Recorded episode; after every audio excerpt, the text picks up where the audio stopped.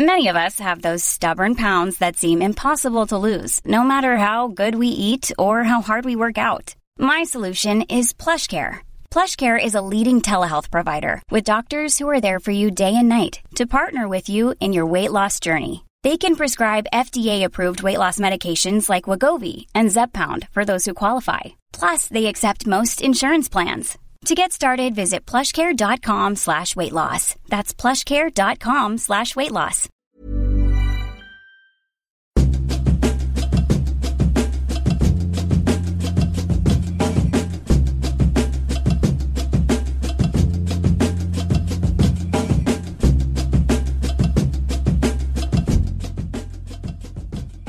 Hello and welcome to the Raptors Over Everything podcast presented by KFC. I'm your host, William Lou of Yahoo Sports Canada. On this week's episode, I have the Score's senior NBA writer, Joe Casciaro. What's going on? It's good times, man. Yeah. We're going to shout out Pound the Rock right out top, or what are we going to do? Yeah, whatever you want to do, man. It's your show. It's your show. Wow, okay. It feels no, it feels like old times. It really does. Uh, so mostly we're here to talk about um, Kobe. I, I, I know that this has sort of been the story ever since uh, the tragedy uh, occurred on Sunday when Kobe, uh, at the age of 41, along with his 13 year old daughter Gianna and also seven other passengers, uh, died in a uh, helicopter crash. Some details are now emerging from the crash. They're so impossibly sad to read. Apparently, there was a fog, and that sort of, um, uh, I guess, indirectly led to some of this stuff. Um, but you know, with someone as important as Kobe, I mean, it's it's hard not to just spend so much time memorializing him because I think it's it's worth it. Like there's that many good Kobe stories out there. Yeah, and I mean, this guy was the epitome of an icon. You know, like people Yeah. throw out the word icon a lot, and they throw out the word transcendent a lot when it comes to talents.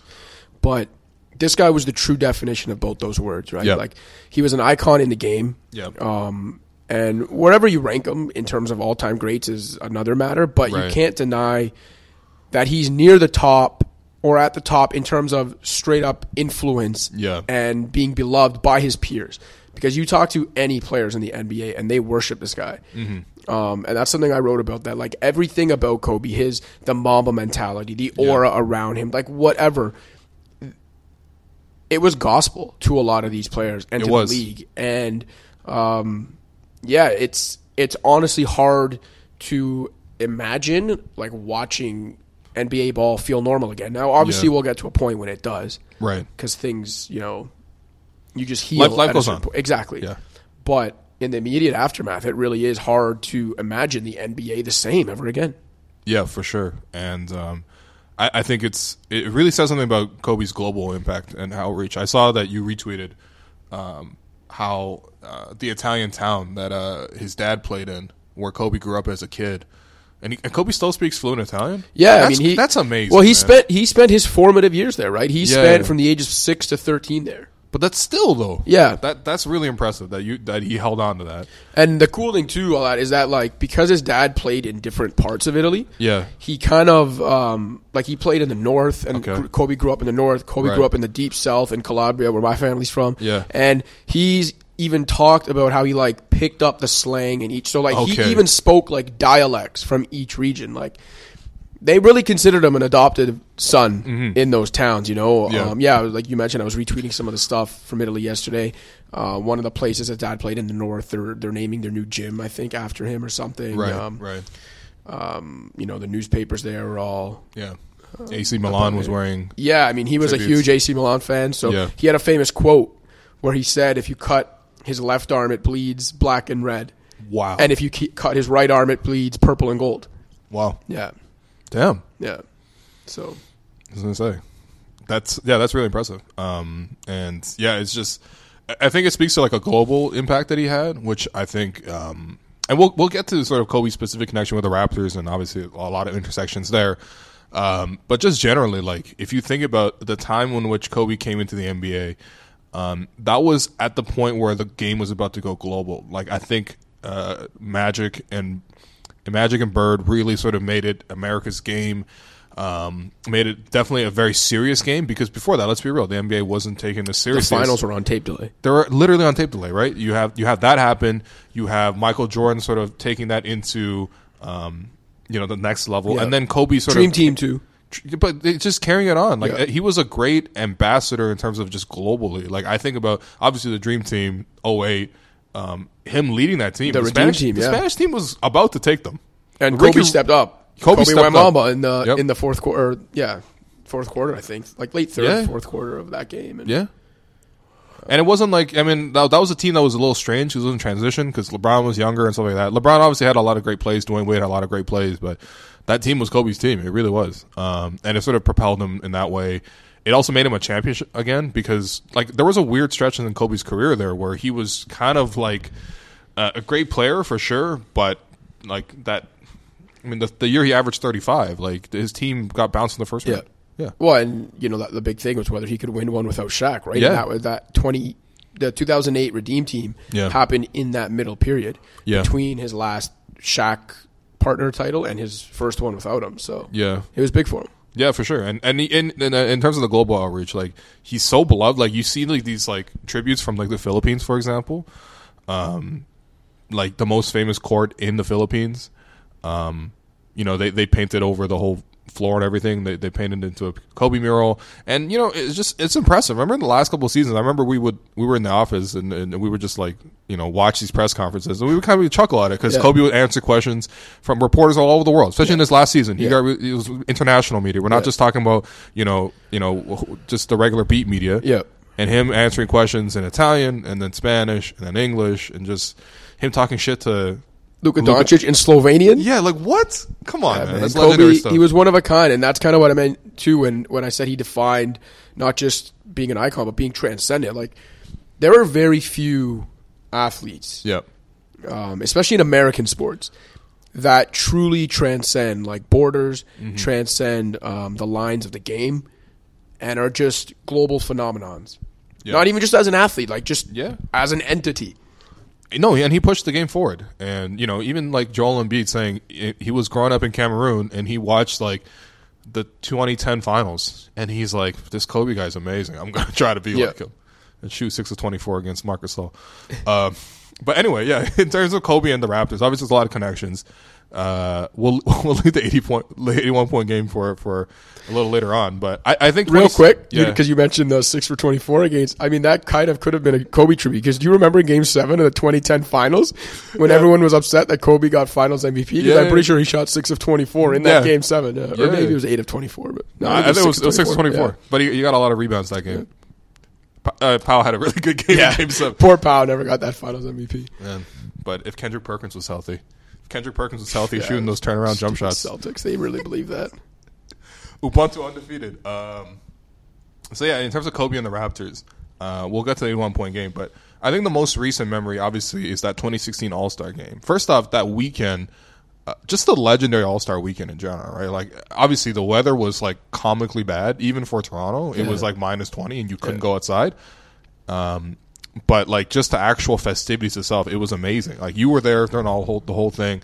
Uh, what are your memories from the 2016 All Star game? Man, so like tragically enough, one of my memories was Kobe doing one of his uh, press conferences that weekend with John on his lap, um, and that's like one thing I thought of uh, when it happened. But I do remember that whole weekend just being like the Kobe appreciation. I mean, that whole season was Yeah, the yeah. Kobe appreciation year, right? But and it got almost ridiculous, but did. in retrospect, you're like, of course that, that that's how I went because Yeah. Kobe meant this much to everybody. Exactly. Like remember when he announced that he was going to retire that day in Washington, they were going to play, and then everyone in the crowd at the DC crowd, they have no connection to Yeah. Kobe really, but they started chanting his name. Yeah. yeah. No, it's he was special like that, right? His impact was special like that. Uh, but yeah, that, I remember from that weekend it just being kind of like the Kobe appreciation weekend. But I yeah, I also remember at the towards the end of the actual All Star game when uh, LeBron guarded Kobe. Yeah. And he like smacked the floor, and they kind of like locked eyes, and the crowd went nuts. Uh, I think that was like the defining memory for me of that Right. weekend. Yeah, and people forget that. So Kobe took the pump fake like a couple times, and then took a fadeaway, and he missed a shot. But it doesn't even matter. Doesn't matter, yeah. It doesn't matter. It doesn't matter. It's just that that moment was amazing. And honestly, like LeBron and Kobe never actually meeting in a playoff setting is just. It sucks. It really sucks, man. Yeah. LeBron screwed up in 09. It was supposed to happen in 09. Yeah. That was supposed to be the year. When the Magic beat them, Yeah, Hedo Turkoglu and, and Rashard Lewis both. you just uh, couldn't deny that team of destiny in Orlando, man. Turns out they were both on steroids. Jesus. No, it was true though. Yeah. It was true. And then the Raptors signed Hedo. Um, yeah, that All Star weekend. I mean, like first off, Kobe 1.9 million votes, which was the most in the NBA. Um, obviously, he was going to go to the All Star game, but still, like it, it's just a reflection of his popularity. Like, I mean, you know, uh, LeBron basically wins it every single year. It's by default, but that year, obviously, Kobe took it from him. Um, I remember in just watching back some of the highlights on YouTube uh, and preparing for this show. Um, him warming up with Zaire Wade. Yes. Remember that? Yes. 'Cause, um, you know, it, it was like if I think about Dwyane Wade's son taking instructions from anybody else, you don't need to. You Yeah. have Dwyane Wade as your but then dad. Kobe walks in the gym. Yeah, and then he's like learning how to like guard a fadeaway and how to shoot a fadeaway, and Kobe's teaching him these small tricks to Zaire and like you know Chris Paul Jr. who's like a toddler and just running around on the court and stuff like that. Like everybody wanted a piece of Kobe, but it, it was very much like clear in that year that like Kobe wanted to pass the game on, and I thought that was really cool of him because you know a lot of players leave the game and then they get bitter about the game. Yep. Kobe left the game and he just wanted to make it better. You Yep. know what I mean? It wasn't about him. It wasn't necessarily about um, a philosophy. It's not Charles Barkley going inside the NBA every day and being like, "You got to get in the post." You know, um, Kobe just wanted to share that skill set, and then you know him launching the academy and everything like that is is uh, it's great to see. Yep. Um, yeah, that that that All Star game was amazing. In terms of the Raptors and Kobe intersecting, eighty one point game. Do you remember where you were? I was at home watching it on a Sunday, and I think I think it was on the score. I think you might have been right. Yeah. Yeah. And uh, I I remember the Raptors having a big ish lead. Yeah. Like midway through the third quarter. I It was like Mike- I twenty think- plus. There you go. I think Mike James was having a big game, Uh, okay. and uh, Kobe took over, and I remember being very upset. I remember wondering why they were making it more difficult for him. I remember wondering why they weren't double team. Like, I just remember Yo. being very, very, very, very upset. Um, it was humiliating. But then in, in retrospect, it was good to be part of history. I guess. Honestly, yeah, it really was. And I understand that that sounds like such a defeatist attitude mm-hmm. because the team we root for was on the very wrong end of history. Yeah. But a, the title makes everything easier Oh, to, yeah, yeah. to, like just swallow in hindsight, and b, it's just whatever, man. Yeah. No, I mean it was it was. I, I I mean, yeah. I mean, I'm a little bit happy that it happened against the Raptors. I really am. Um, but though, I mean, obviously, Kobe goes out for 81 points in 42 minutes. He shoots 28 of 46 from the field, seven of 13 from three. The thing is, that's not necessarily that hot of a game. It's the sheer volume and the fact that he got to the free throw line 20 times. Do you know what I think is hilarious? What? that he he took more shots Yeah. in his final in that final game, sixty point performance than he did in his eighty one. Do you remember watching that in the scores Yeah. war room and we were going nuts? Yeah, no, that was crazy because uh, that last game of the season was really eventful, right? Remember, because The Warriors set the record that day too at the seventy three win season. yeah, Steph, they were in Memphis or, Yeah, or something like uh, that. I think so, yeah. Uh, the Memphis are like, yeah, and then we were watching like the playoff race. I think Sacramento had to. Uh, Houston has to beat Sacramento to I make the so, yeah. playoffs, and we were just covering all these other storylines. And then the last one of the night, we're like pretty tired. I was like, I was, I had already left. My my shift was over, and I went across the street to the bar. I remember that you came back. And then I was watching this game and I was like, in the fourth, the start of the fourth quarter, I was like, Kobe has like 40 something. I'm like, I got to go back to the office. And I came back and like the end of that game was just insane. Like, Yeah. like they really had to, they, they needed every single basket. No, um, yeah, they really did. Yeah. Um, and it was like the perfect. There was no more perfect way for Kobe Bryant to leave Yeah. the NBA than that. Like Taking 50 shots. honestly, emptying, no, the, it's, uh, it's- emptying the yeah. clip. Yeah. No, for sure. I would have. No other way would have been would have done him justice. You know, um, him having like a five for eleven game. Yeah. And is that you know what I mean? Yeah, Like, exactly. No, just what- what the hell? Empty the clip and go out Mamba style. it's a meaningless game. It had no playoff implication. The Jazz were already eliminated and everything like that. Um, no, it was a it was a legendary game. But I mean, e- even the eighty one point game, like he, the thing is, like he, it's just no one else on this team was good. That people forget this, man. Like he was playing with Chris Mihm, Kwame Brown, Smush Smush, Parker. Parker, and Lamar Odom. And Lamar Odom is the best player on that team outside of Kobe. Obviously, he shot one of seven in that game. Yeah. So it wasn't even like Lamar was killing them. Like every single guy on that team is bad. They got one, no, they got two total baskets off the bench. Sasha Vujacic hit a three, and Brian Cook had a two. That's it. They got five Man, total how- points that off team the was bench. So bad. So again, why did not? Why did Sam Mitchell double Kobe, man? I, I what are we this day, I don't know. Maybe, you know what? Maybe Sam Mitchell's like us. Maybe he's like, you know what? I'm okay being on the wrong end of history. Sam Mitchell's like, yo, you're gonna remember me forever. yeah, I'm the guy who didn't double Kobe. I didn't double Kobe, and another ah. time I said zero zero zero zero zero. No, this yeah. I mean, and the the, the funny thing with these games against uh, the Lakers, and I, I went back and sort of watched a couple of them. It's just all of them. The Raptors were usually in the lead, Yeah. and then Kobe came back. And the, you know, this game, I mean, I remember Chuck Swirsky almost put out salami and cheese. He he sort of mentioned it, uh, like he was like, I might even start bringing it out. And Leo was like, Come on, you're not going to bring it out. Come on, the Lakers score got nothing. It's a Sunday night. The Raptors are up twenty. You know, Mike James is twenty six points. Chuck knew.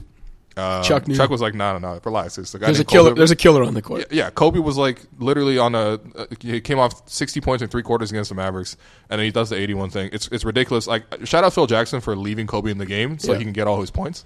Because at, at a certain point, the, the the Lakers had definitely won Yeah. the game, but Kobe But- was like, no, "I'm not coming out of this game." Yeah, exactly. I'm going for it. Yeah. Like, uh, amazing. Jalen Rose also also um, just commemorated in that case. yeah. Um, I also looked up. Kobe had three game winners against the Raptors. Okay, so let me see if I remember. I did see the, your tweet. Yeah, yeah. He there was the one in Toronto. I think in uh, Dwane Casey's first year on Mm-hmm. the job. Is that when? Uh, That was during the uh, the Achilles when he tore his Achilles at the very end of the season. But Kobe sacrificed everything Yeah. to get them into the playoffs.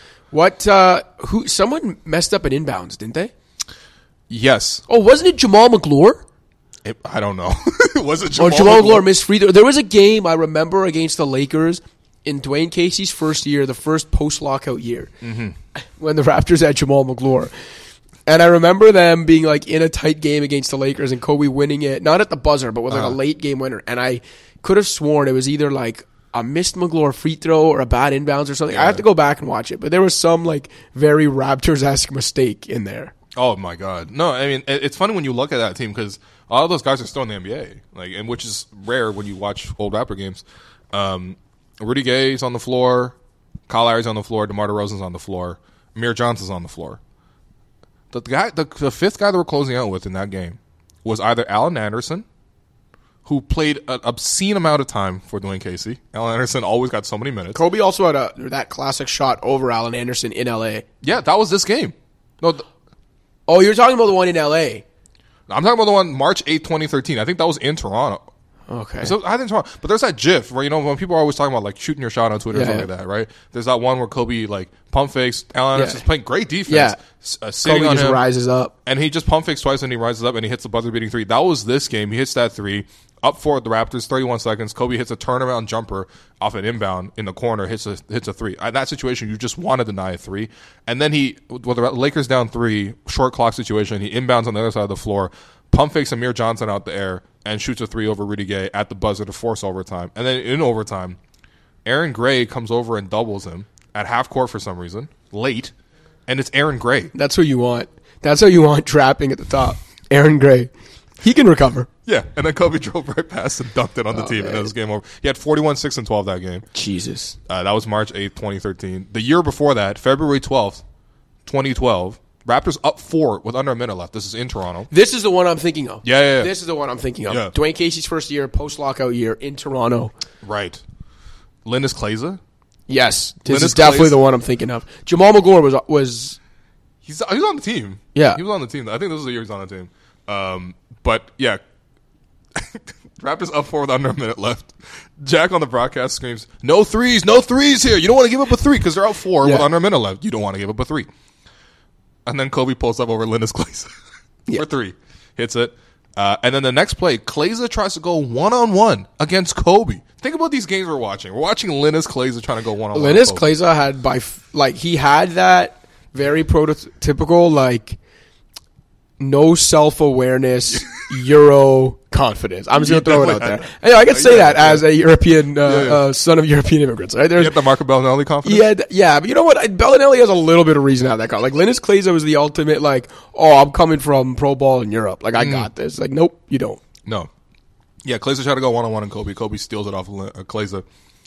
Um, I think the, the I don't know if the Lakers score there, but the Raptors somehow get up. Uh, they they're they're up in the game, and then Kobe gets the inbound pass again, like four seconds left, uh, and then he goes to the corner and then he hits a turnaround jump shot, pretty much the same place Ka- uh, Kawhi hit. Yeah, I do remember shot. that, yeah. At the same spot, obviously the same building, and he hits it over James Johnson. Again, we're closing games with Linas Kleiza and James Johnson against Kobe, and Kobe hits the game winner. Um, he finished with 27 points that game, and then obviously before that, this one I don't even remember at all. March 9, 2010. Do you remember this at all? March 9th, 2010. So this would have been the, the last Bosh season. I don't know if he was sitting out games with his face again. Was this in LA? this was in LA, yeah. No, I don't really remember this one. I didn't remember this one either until I looked it up. Um, but Kobe, again, short clock situation with the Lakers down one, had the last possession. Kobe drives baseline, pulls up, pretty much the same shot over James Johnson, but he pulls up for two and he switches it. The guy guarding him in that situation, Antoine Wright. Jesus. So, um, yeah, uh, the Kobe had 36, six, six and six in that game. So that, this man had three game winners in the same team. Against one French. Yeah, I know his, I That's- mean, obviously, and that that doesn't even include the 81 Yeah. point performance. Like his, the way he tortured the Raptors was Yeah, LeBron second has- to none until LeBron, yeah, came around and dominated them every year. But uh, but I think even then, like Mm-hmm. there was always something with Kobe. Um, it was like a love hate thing, where yeah, definitely. you could hate him because he was killing your team, You hate him because his fans are so ridiculous. right? And- that was a big thing for me. Like for me, it was never Yeah. hating necessarily his game; it was hating the like rings and buckets culture of his super fans, like of his stands. Yeah, Um, but there was still an element with him, and I don't know if it was maybe that relentless competitiveness that you and like his work ethic that you just had to admire and respect. But even when you hated him yeah, as a foe, yeah. I challenge anyone to say that they didn't like deep down be like, God damn it, I respect that. Man. Oh, of you know, man. As a basketball player, it's, it's it's it's impossible to deny. Like you can't separate. it. Like basketball as a sport is almost like tennis. Like you get carried through the eras by these individual, Yeah. like individuals, the truly right? transcendent ones. Yeah, and you know, um, you if you look at the sport of basketball, it was Magic and Bird, and then it was Michael, and then it was Kobe, and now it's LeBron, and we don't know who's going to be next. We're, we're not really sure, but Kobe undeniably from for his twenty years, the amount of like just uh, contributions that he made for basketball is, is you know.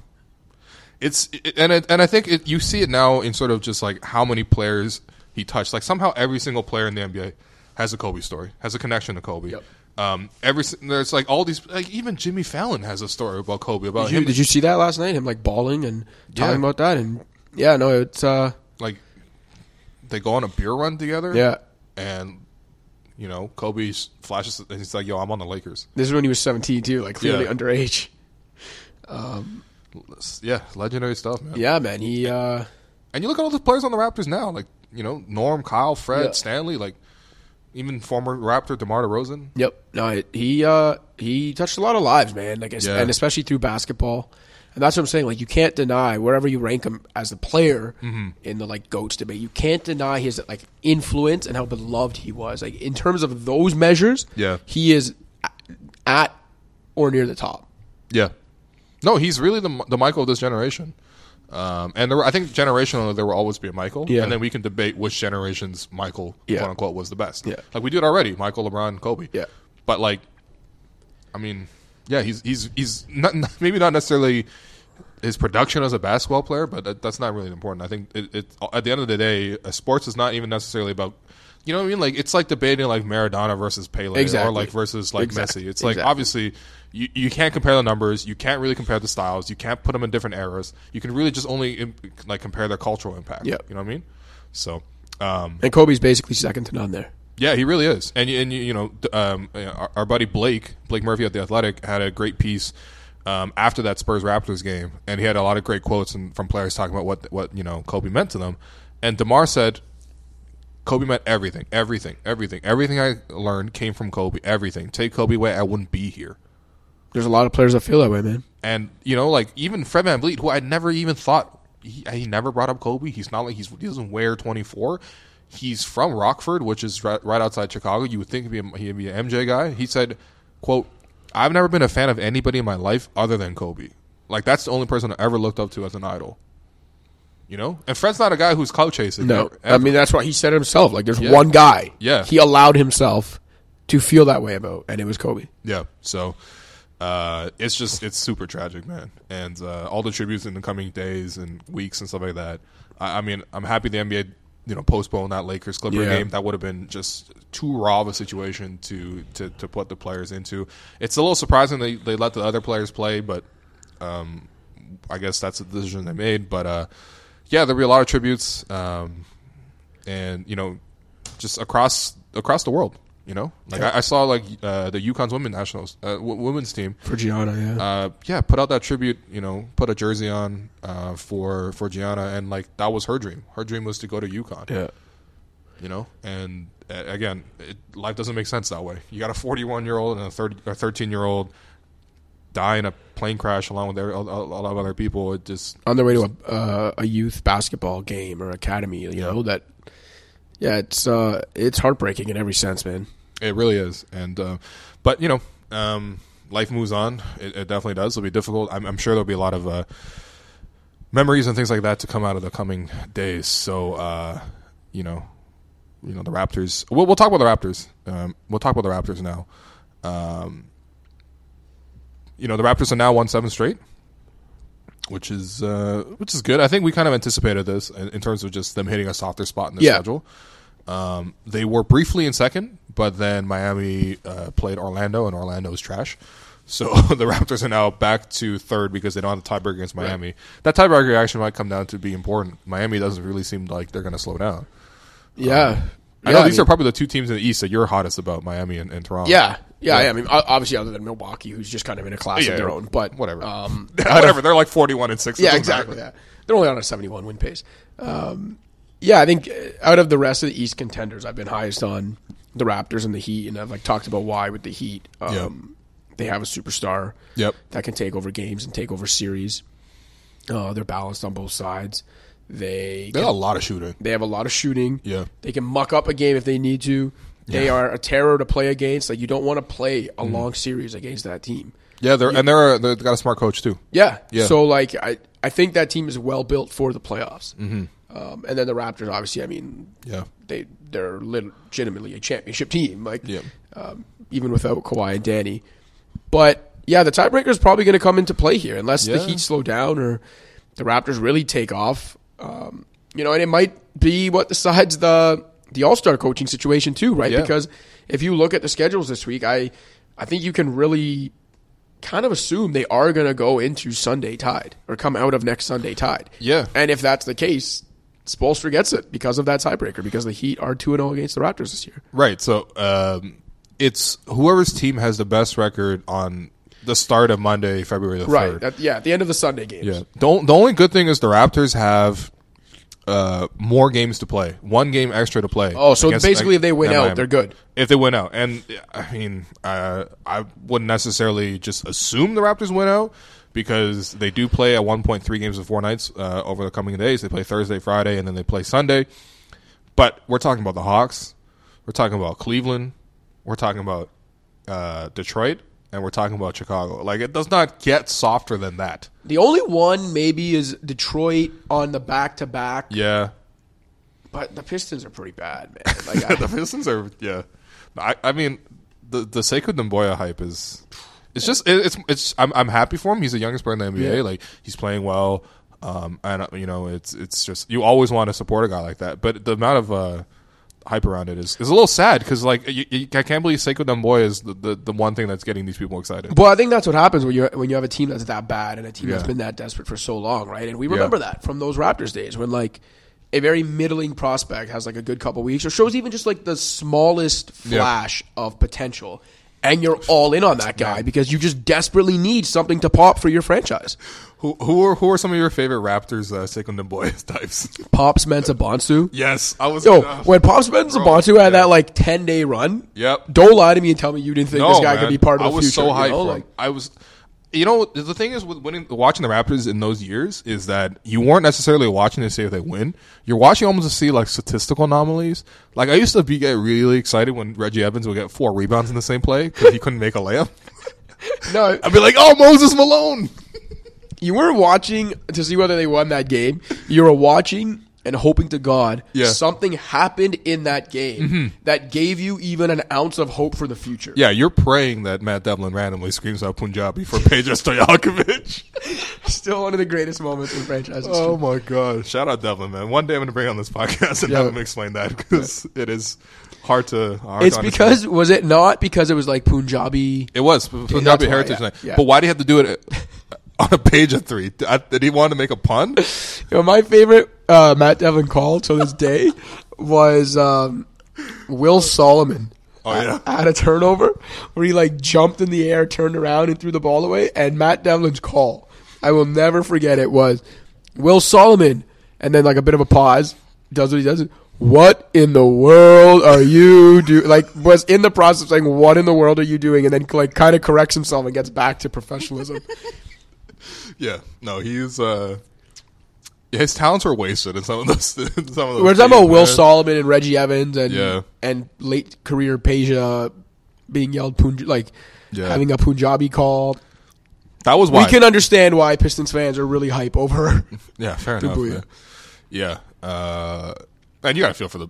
I honestly, at this point, I, I kind of just feel bad for Dwane Casey. Like, like it's just his team is just like.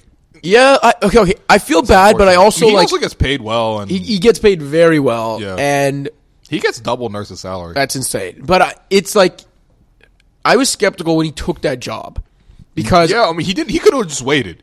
Exactly. He was waited. the reigning coach of the year. No matter what happened at the end in Toronto, he was still a hot commodity in the NBA. Clearly, by the amount of money Detroit gave him. Yep. So he could have waited it out for a better situation. He could have. for a contending situation. For and Even a respectable situation. You- Exactly. if you looked at Detroit, you knew that that team is stuck. They and he went anything. where the paper was, which I don't blame him for. Yeah. because this is a guy that in his career Yep. got screwed over in Minnesota. got blackballed. right, Yep. blackballed uh, over things that happened. I think at Kentucky. Yep.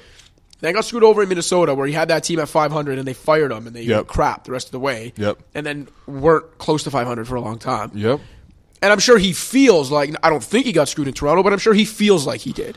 So for him, He feels like prob- he got scapegoated. right. So he's probably looking at it as like, I'm not naive enough to think another opportunity is just going to come around. If Mm-hmm. Yeah. they're offering me, if they're backing up the Brinks Trump, I'm going to take it. Yeah, there's been like so many jobs around the NBA um, that you know you look at where.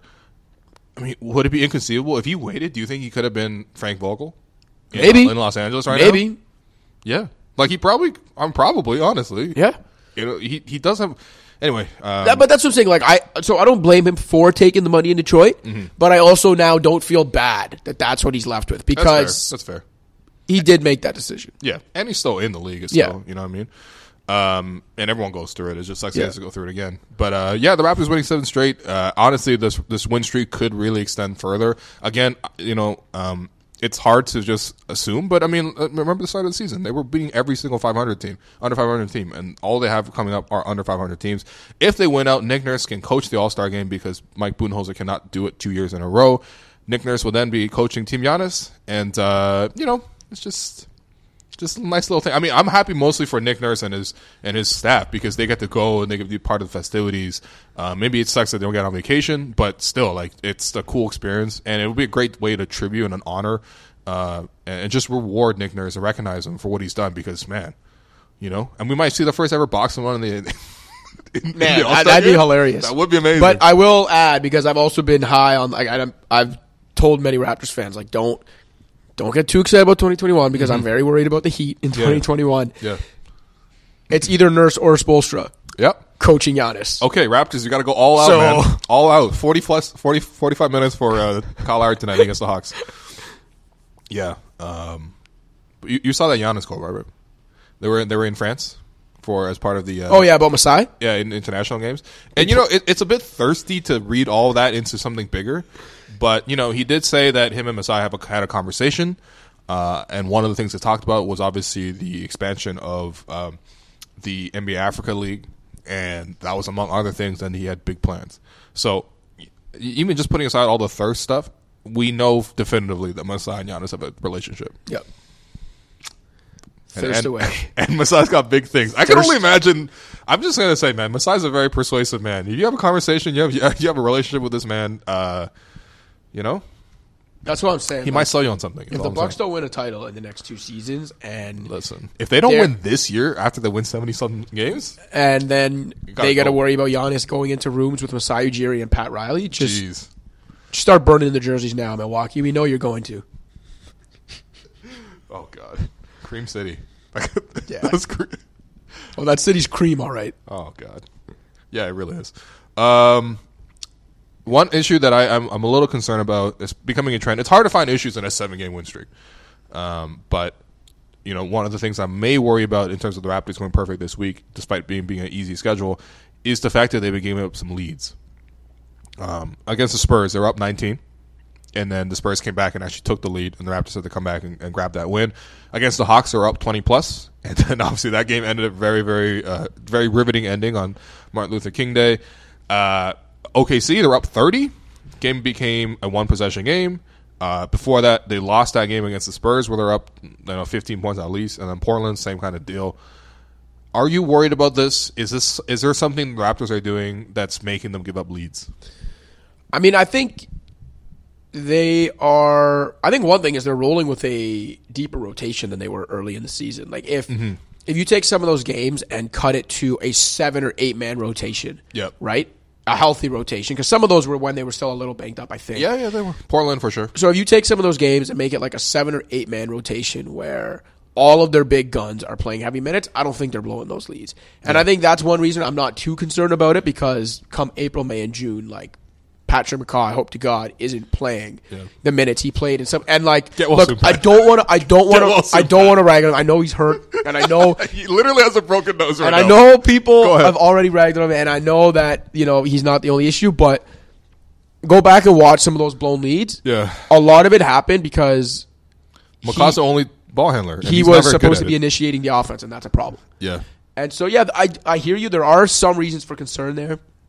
You'd prefer a team just kind of like stay sharp throughout, be a little more professional uh, when playing from ahead, but Mm. I also don't think there's that much to read into it. Yeah. And also, like, uh, I mean, not to compare us to the Minnesota Timberwolves of all teams, but the Timberwolves last night against the Kings were up 17 points with 2 minutes and 49 seconds left. And they lost. To, for their tenth loss in a row, Yeah. which is their second longest losing streak of the season, by the Oh my way. God. Yeah. Uh, yeah, so like I I actually do think it's just like a reality of the NBA nowadays. Like teams are so good at shooting threes, teams are so good at playing up tempo. Um, that if you relax for a second, like it's not about the total points, it's the amount of possessions. Yes. Um, and teams are now playing more full court press, which I actually do think is Nick Nurse his, his own stuff coming back to bite him. Um, it's actually interesting to see a lot of coaches in the NBA sort of bite Nick Nurse's stuff. Um, like Steve Kerr, for example, on Christmas when the Warriors upset the Rockets, um, he actually used a lot of the same tactics that Nick Nurse did. On Steph in the finals. Yeah, Oh, or sorry, you mean on uh, on, on James Harden. On James this year, yes, yeah. And and that really stuck out to me because if there's one team and one coach that knows how to play against James Harden, it's the freaking Golden State Warriors and Steve Kerr. They played them like every single year in the playoffs and beat them. Um, but Steve Kerr, obviously with the new roster and everything like that, because of injuries, he borrowed Nick Nurse's defensive scheme to do that. And I do think when you full court press and stuff like that, like like you saw against OKC, like it really does speed up the pace of the game. And when you're down, you want to create more possessions, you want to create more opportunities for threes, and it's just really hard to, to hold the lead right now, man. It is, For and, any and that's, that's another reason why I'm I'm not that concerned about it. You know, it's not Yeah. like the Raptors are some outlier here that Right, right, right. that are blowing leads. There's more possessions. There's uh, teams getting a lot more creative with their defense, maybe because of Nick Nurse when they are down big. Right. That Atlanta game was a perfect example. Like they they were running a full court press. Yep. And for much of that time, the Raptors were relying on Patrick McCaw and a rookie in Terrence Davis Yeah. to break that press. or even Norman Powell, who had a couple really bad turnovers in that stretch too. Yeah, um, I, I do think that part of it is also they were trying to keep Fred on more of a minutes limit. I think since he's come back, he's really proven that he's he's he's he's balling since he's come back. I I, I mean, honestly, I'm not saying he should be an All Star, but he's making a late. If he had stayed push. healthy, he might have been. yeah. He really might have been, man. I mean, you look at Fred's numbers. I, I still can't believe it. He's averaging 18 points a game this season. Fred VanVleet. Yeah. Um, But yeah, I mean, like I think because of the minutes restriction, they've gotten they've done a really good job with minutes for Kyle. He hasn't really played that many minutes. Even he gets up to 37, but we're not talking about like the 42, 43 Exactly, minute yeah. efforts that he was doing before. Um, so in order to buy them that rest, they need that third point guard on the floor. Um, and that third point guard happened to be Pat McCaw, and you know, I mean, it's not. It, again, reality, he is not the third. Yeah. But Nick But Nurse seemed to believe he was. Yeah, and normally in in, in important moments, you would have Fred and Kyle on the one of them on the floor at all times. They can do that. You can stagger the rotation and have them both start. You can do that, but in the regular season, you obviously want to give those guys a bit of a Exactly. break and extend your rotation. And I think that's where again you open up a little bit of a weakness, and teams sort of pounce on that a little Yeah. bit. So And I think also it's like once you blow one lead, teams scout you. They're like, Yeah, no, it's this is how they blew last lead. Let's Yeah. keep doing that. Yeah. So it's, it's one thing. I mean, even in terms of just progression, like at least the Raptors against the zone, since everyone's come back, much much better. I mean, like, I would- Spurs tried to zone them. Man, Marcus, there were some beautiful. Well, that's the thing. When everyone was going nuts about the way the Raptors were getting zoned, like I remember that game in Miami, and everyone Yeah, yeah. and I I was tweeting it that night. I was like, yo, just bro, they're playing no with G leaguers. team teams will not be able to do this with Marc Gasol in Yeah. the center of the court. He's too good of a playmaker. Yeah. his vision is too good for teams to do this against them. Yeah. and that's why I was never worried about it. Like it's not a viable strategy against the Raptors if Marc Gasol is in the lineup. And yeah, in that, in that Spurs game, man, Mark had some beautiful, beautiful passing sequences. Like, guys miss shots, but still, the ball movement with Mark back in the lineup is just is just different. Yeah. I mean, honestly, everyone looks great right now. There's not that much to nitpick at. Um, so uh, we're gonna take a quick break right here, and I'm gonna tell you that uh, baseball has hot dogs, football has nachos. So when does basketball get its official food? How about right now? Kentucky Fried Chicken, the official food of basketball. Think about it. Basketball players make buckets all the time. KFC makes buckets all the time, and theirs are filled with fried chicken, like famous original recipe, or crispy popcorn chicken, or even juicy tenders. So that settles it. KFC, the official food of basketball. Order at KFC.ca and get it before tip off. All right, before we go, two more things I want to touch on in terms of the Raptors. Number one, Pascal Siakam getting back to form. Um, you saw in that Knicks game, obviously he sort of made those two big plays at the end, driving in for a dunk and also hitting the pull up three. And then you also saw in the Spurs game breaking a franchise record for points in a quarter with 25, and he finishes 35 that one. Obviously, didn't finish the game as strong as he started the game, but uh, what are you seeing from Pascal? Are you more encouraged now that he's? Are you relieved? Like what's going on? Yeah, I'm like I was never that concerned. I definitely thought some of his struggles were he just didn't have that same um he didn't seem like he had the ability to have that like burst he usually has consistently for the full 48 minute game. And I think that was always kind of part of what made Pascal so special, right? Is Right. that you know whether it was like his second jump on an offensive rebound or uh, the amount of ground he could cover defensively th- like you'd watch him in the first quarter, you could watch him at the end of overtime, and you would have that same burst, even though it didn't make any sense as a human being to have that burst. When he first came back from injury, I didn't think he had that anymore. Like even that Yep. first Spurs game when they lost and he came out gangbusters at Oh, the yeah. start.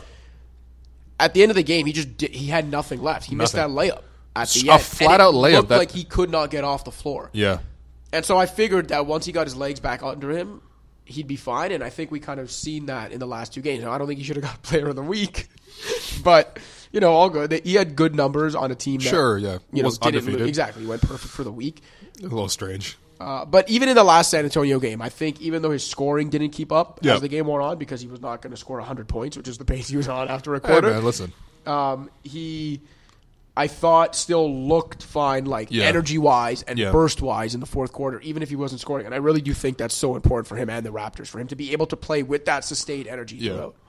And I, I thought one of the biggest plays of the game was Pascal. They were running plays for Pascal in crunch time, which I feel like they still could do a better job of. They're, you know, just in terms of like where is he comfortable, what is he, Especially against teams that can't guard him. Yeah, but like they did a really good job in crunch time of using that ball screen from Fred um, and getting the switch, going up against guys like Bryn Forbes or going up against a guy like DeMar DeRozan, and really using that to, to get Derek White off of him. Derek White was probably the only guy that was giving him slight problems, but not really.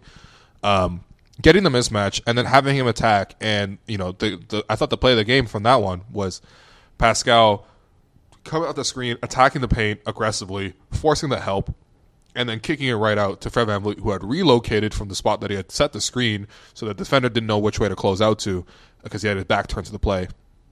Pascal kicks it out to Fred, and his Fred hits the three. I just think that like it's not about Pascal having to take every shot. I'm not expecting him to do what he did in the next game um, every single night on every single possession. That's not how anything is played. That's not even how Kawhi played. But um, you know that aggression to even draw a double team and make the right play and stuff like that. He has capable teammates around him. Like, you, I mean, listen, I'll, I'll I'll take my chances with Fred VanVleet hitting an open three in, in crunch time at, in any time. You know. Um, Man, I'll take at this point since May. I basically I'll take my chances with Fred VanVleet hitting a crunch time three with his back turned 48 feet away from the basket. Like th- this guy's become as automatic yeah. as it gets. I mean that Philly game. crunch time situations. That Philly game. Yeah, It's it's night and day. I, I couldn't believe the it. game man. over Yeah, Fred VanVleet, and people were making fun of him. Against the team that should give him the most Yeah. problems because of all the length they have and his size. Yeah, no, I, I saw one one Philly blogger tweeted out a picture of Isaiah Thomas on the Cavs, and it said, "This is Fred VanVleet against the, the Sixers." And then by the end of that game, he was the best player on the court. Yeah. No, shout out Fred, man. He's been really good. Uh, he's really solved a lot of crunch time things. And also, I, I've really enjoyed this stretch where Pascal's come up clutch, Kyle's come up clutch, Fred has come up clutch. And those are your three guys that you're going to look to. And um, I'm really happy about that.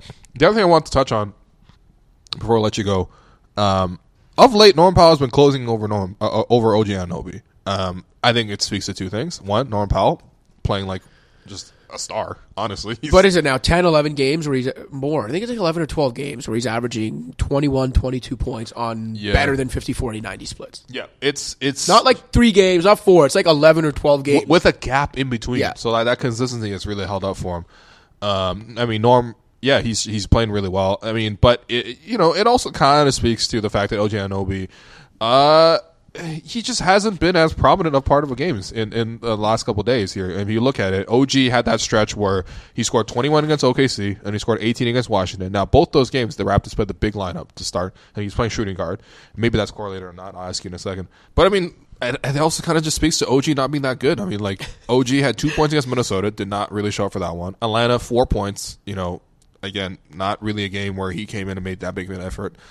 Uh, Philly had zero points, scoreless. Uh, Norm the old, out that the game. old Embiid. Yeah, actually though, that is really the Embiid now.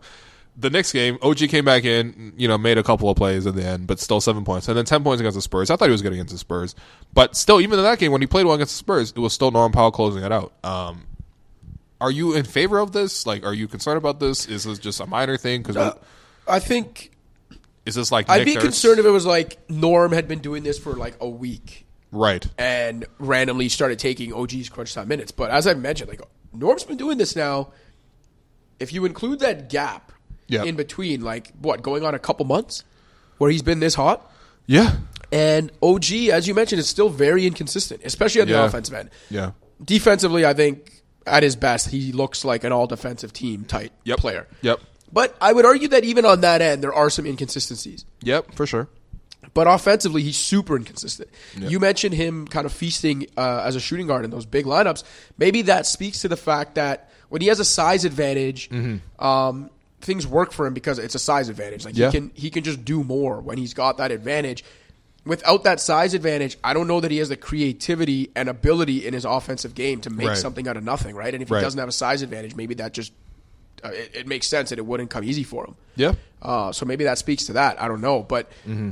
I think as long as Norm is playing the way he's playing, it's not a problem. and you can't count on OG for a consistent type of offensive like baseline, Yeah. I don't think it's a problem that they're rolling with Norm. Yeah, and I, I do think it's an offense defense situation too. Hundred percent. You know, if you need to protect the lead or whatever, I think it makes more sense to pour OG to be in there. If there's a specific matchup, you make it makes more sense for OG to be there. But also, like Norm's playing well, man. So you, you can't really hate it. And even as a coach, like you know, you want to win the game. You coach to win the game. You know, Nick Nurse is probably trying to coach to get in the All Star game right now, and you know Norm's probably giving you a better chance of that, realistically, right now than OG. But it's something to look at. I, I do think I, I'm keeping my eye on it. I'm trying to see. Um, OG does have these stretches where he fades in and out. Like he had a three game stretch where he scored six total points. Yeah, Like it's you know whatever. And then the San Antonio game, I thought he was better, but still he didn't close that game either. And even in that game, you can argue defensively, you kind of needed him on the floor to guard Demar, who was causing a lot of problems in the fourth quarter.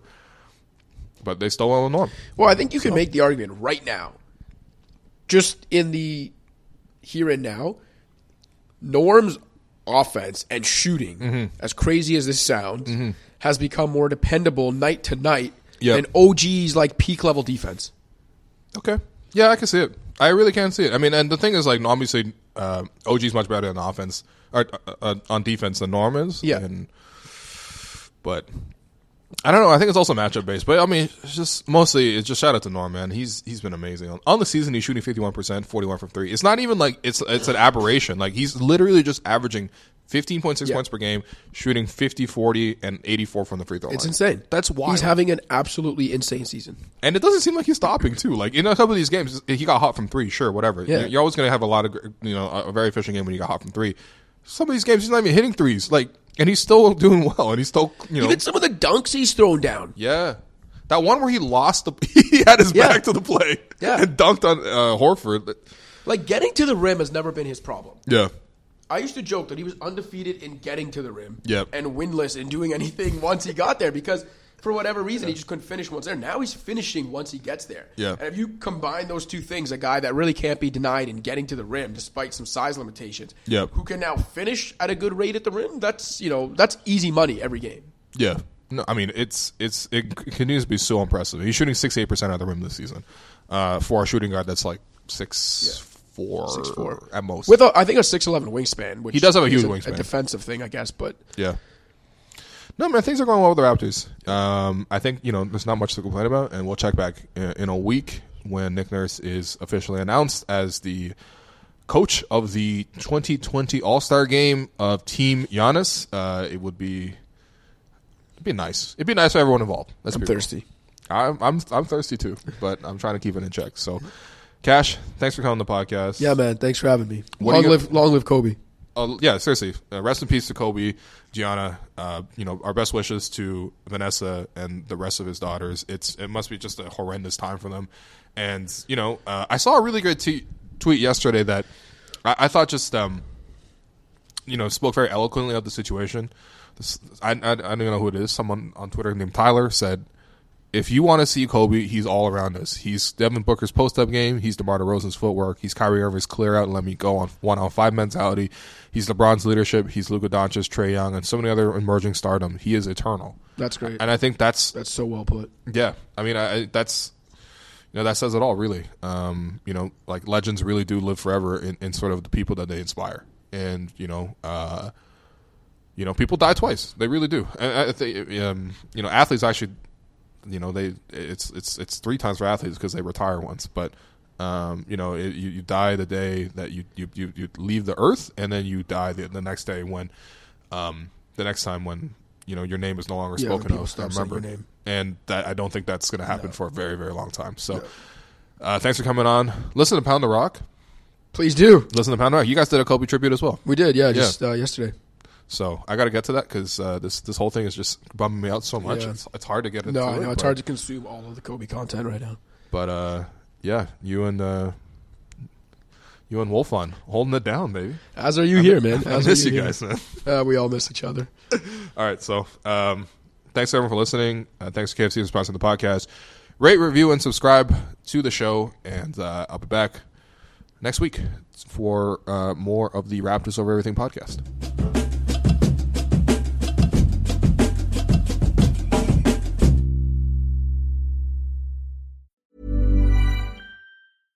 I'm Sandra, and I'm just the professional your small business was looking for. But you didn't hire me because you didn't use LinkedIn jobs. LinkedIn has professionals you can't find anywhere else, including those who aren't actively looking for a new job but might be open to the perfect role, like me. In a given month, over 70% of LinkedIn users don't visit other leading job sites. So if you're not looking on LinkedIn, you'll miss out on great candidates like Sandra. Start hiring professionals like a professional. Post your free job on linkedin.com/people today.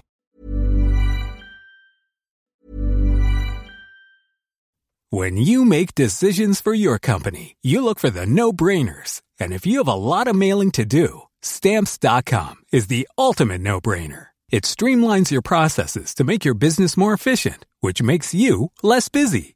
Mail checks, invoices, legal documents, and everything you need to keep your business running with stamps.com. Seamlessly connect with every major marketplace and shopping cart. Schedule package pickups and see your cheapest and fastest shipping options from different carriers with rates up to 89% off USPS and UPS rates. And with the stamps.com mobile app, you can take care of mailing and shipping wherever you are. Make the same no-brainer decision as over 1 million other businesses with stamps.com. Sign up with code program for a 4-week trial plus free postage and a free digital scale. No long-term commitments or contracts. That's stamps.com. Code program.